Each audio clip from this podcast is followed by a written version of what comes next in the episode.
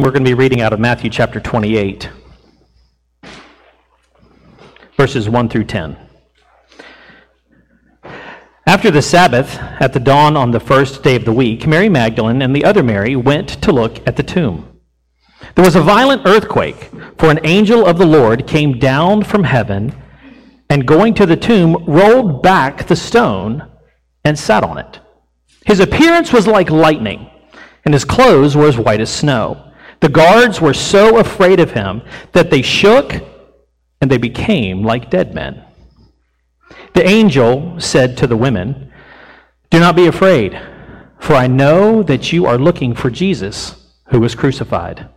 He is not here. He is risen just as, they, as he said. Come and see the place where he lay. Then go quickly and tell his disciples that he has risen from the dead and is going ahead of you into Galilee. There you will see him. Now I have told you. So the women hurried away from the tomb, afraid, yet filled with joy, and ran to tell his disciples. Suddenly Jesus met them. Greetings, he said. And he came to them. They came to him, clasped his feet, and worshiped him. Then Jesus said to them, Do not be afraid. Go and tell my brothers to go to Galilee. There they will see me. This is the word of God for the people of God. You may be seated.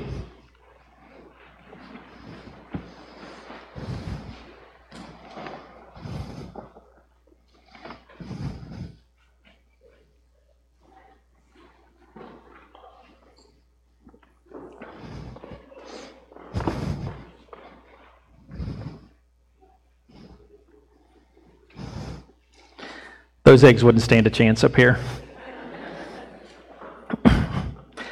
Sermon in a sentence. As I tell everybody after I say this one sentence, that doesn't mean you're dismissed. Sermon in a sentence. Jesus is alive. Very simple. Also, when we get towards the end, we're going to do a little something that if I say he is risen, the congregation says, he is risen indeed. We're going to practice throughout the sermon. No, we won't. Jesus is alive. Something we say, but do we really understand it? What does that mean? We talk about death being defeated. Common phrase that we use during Easter, and it's true. But what does that really look like? If there's one thing that puts value and perspective on life, it's death. Let me take a few moments to give you an individual perspective of the disciples. The disciples not only gave three year of their lives, three years of their lives to Jesus to be with him, they gave all they had. They left their jobs, their families, their identities. They gave it all just to see it come to an end, to see it ripped apart, put before the courts, accused of wrong. The crowd that celebrated with them on Palm Sunday turned on them, and they turned on Jesus. And Jesus ended up on a cross and in a tomb. Unfortunately, it's no secret that death has impacted each one of us. It could be death of a friend, death of a loved one, death of a pet. But their passing has brought to each one of us a deeper understanding and a deeper value of their lives. I'm sure the disciples faced that same thing, those same emotions that we deal with, and had thoughts of, if only. If only I could sit and talk to them one more time.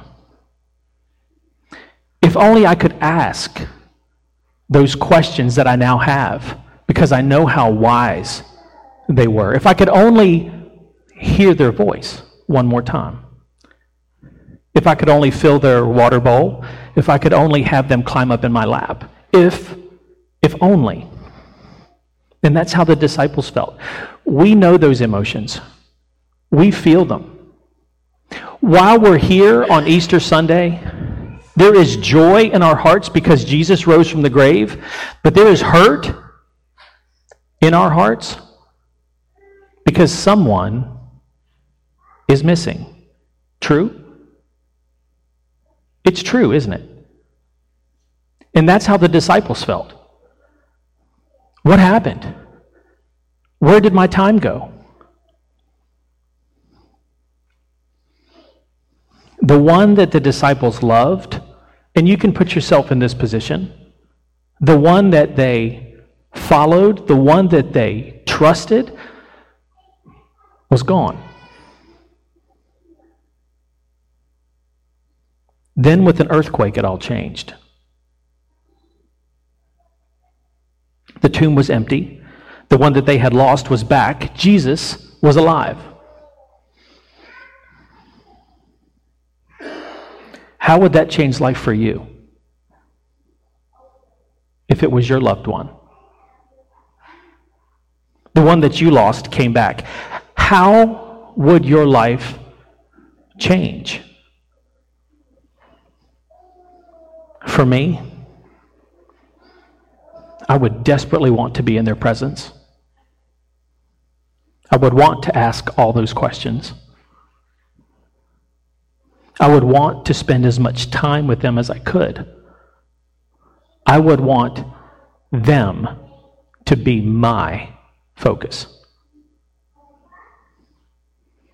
I would want to experience more with them, take advantage of that time of them being with me. Again, that's how the disciples felt. Overjoyed, ecstatic. When they saw Jesus, they ran and grabbed his feet and clung onto him. Wouldn't you do the same? Yeah, we would. Jesus is alive. What does that even mean? Honestly, it means a little bit different to everyone. For some, it means everything. Because we've all been in valleys, haven't we? Deep, dark valleys. But we've all been there. Some have, because of our relationship with Christ, We've seen him move. We've seen him reach down and pick us up. We have experienced him in a very real and tangible way. Though it may not be something that we see physically, we have experienced it deeply in our emotions, our hearts, our minds and we believe it. Some don't have that joy. Maybe because God's not part of their life. Maybe it's been too long since we've had that experience with Jesus, with a living God. Maybe we're thinking back 10, 15, 20, 30, 40 years. And we remember back when I met with him, when I reached out to him and he was there, when. And so it's hard for us to live today like he's alive on past memories.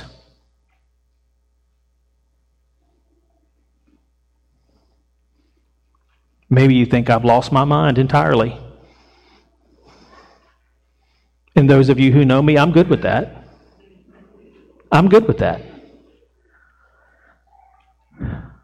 But maybe it's because you don't maybe you don't believe because of hurt or pain of church in the past, past circumstances, past things that you may blame God for. But let me tell you, friend, it's not God. That is the one who tried to kill Jesus. His goal is to kill, steal, and destroy you. Steal your joy, kill your peace, separate you from understanding that the one who died for you loves you. It's not God. But we have opportunities to see Him, to understand Him, to from our valleys reach up and grab Him, grab a hold of Him, just like Peter did when he was sinking. Your valley can be a catapult into His arms if you let it. He died for you. You if you were the only one, he would have shed just as much blood for you. For you. And to take you into a relationship with him so that you can be with him, experience him, see him at work in your life, through your life, for your life. But Jesus is alive. Alive. He's the same as he was yesterday when you ran into him 30, 40, 20 years ago as he is today. He is waiting for that relationship to be deepened, restored, pulled together, because he wants to walk with you from today into your next, whatever that is. But somewhere along the path, you've run into him. And again, and again and again. And instead of running into him, walk with him. Walk with him. He wants to be involved in your joys just as much he wants to be involved in your pains. He wants to hear of the difficult things going on in your life, just like he wants to celebrate with you the good things. But what he doesn't want is for you to be alone. That's why death was defeated. That's why he took the keys of death and hell and he held on to them. They're his. And that's why he's offered you and me life. He's our Savior, the Bible says. He rose from the, from the grave, defeated death and hell. His blood shed was the sacrifice for all of our sins. But He's the victor and He's your Savior. Not just so you get into heaven. He's not just handing you a fire insurance card. He wants to save you from where you are, from the things you face, from the troubles that come down your path. He wants to be your Savior, and He has. I could talk from now until next Sunday on the things that He has saved me from. The one thing that is the greatest thing that He has saved me from, you're looking at it me. In a surrendered life produces an opportunity to be a window for people to look through, to see Him, and not someone to look to. Jesus is alive. He is alive. Right now, He knows everything going on in your life. He's alive for you. And wherever you are and whatever you're facing, He's alive for you. You ready? We're about to pre- we're about to do it. Do, do we need to go through it one more time? Okay. If not, just listen to your neighbor and mouth beside him. He is risen. He is risen indeed. He is risen indeed. Let those words sink into your soul. Let them be on the tip of your tongue. So when difficult things happen, everybody's difficult is different. Your difficult may be sitting at a stop sign waiting for the other guy to go. You're like, come on. That's hard. That can be tough. Here's what you do He is risen indeed. He is risen indeed. And then if it gets to the point, roll your well, roll your window down. We're not doing this anymore, are we? Right? Roll your window down and yell to the other person lovingly with a smile, He is risen indeed. And I'm sure he's waiting for you down the next street. but the truth of the matter is, he is alive. Have you ever run across somebody that they're just like bubbling with joy and you're like, man, I just could be around that person? Oftentimes, that person has experienced the living God in their life. The living God. I am not the person that I once was. I'm not the person I was last week because he's alive today, now, right now. And he's alive for you. Father, Lord God, God, I just get to come before you. In the presence of your throne room, Jesus, you are on the right hand of the Father in heaven. Scars in your hands, scars in your feet, a pierced side. But you are everything that you say you are. You are the great I am. You are the great I am, and you let us fill in the blank. I am what I need today. I am life. I am your patience. I am your peace. I am your joy. Whatever it is that we need, God, you are alive to give it to us. And Father, I pray that we live like you are alive. That we don't turn to ourselves to look how to fix things or do the things that we need to do, that we look to you for those things, that we trust in you. Father, just like those who have gone before us, who we miss dearly, we look and would look to them for help, for wisdom, for answers, for comfort, for peace, for a hug. You are that for us.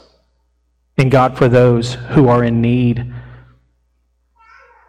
of an embrace. God, I just ask you from the very throne room of heaven to send your Holy Spirit and embrace those who need to feel your touch. Father, bring peace to their hearts, hope to their minds, confidence to know that you're with them and that you have not forsaken them. God, thank you. Thank you for being who you are. Thank you, God, for raising your Son from the dead. Thank you, Jesus, for living and sending your Holy Spirit into our lives. Thank you for being a victor, an overcomer, one that has defeated death and hell. And with that, you have given us the strength to defeat those things that are in front of us. Walk with us, love on us. Meet us where we are. We ask these things in Jesus' name. Amen.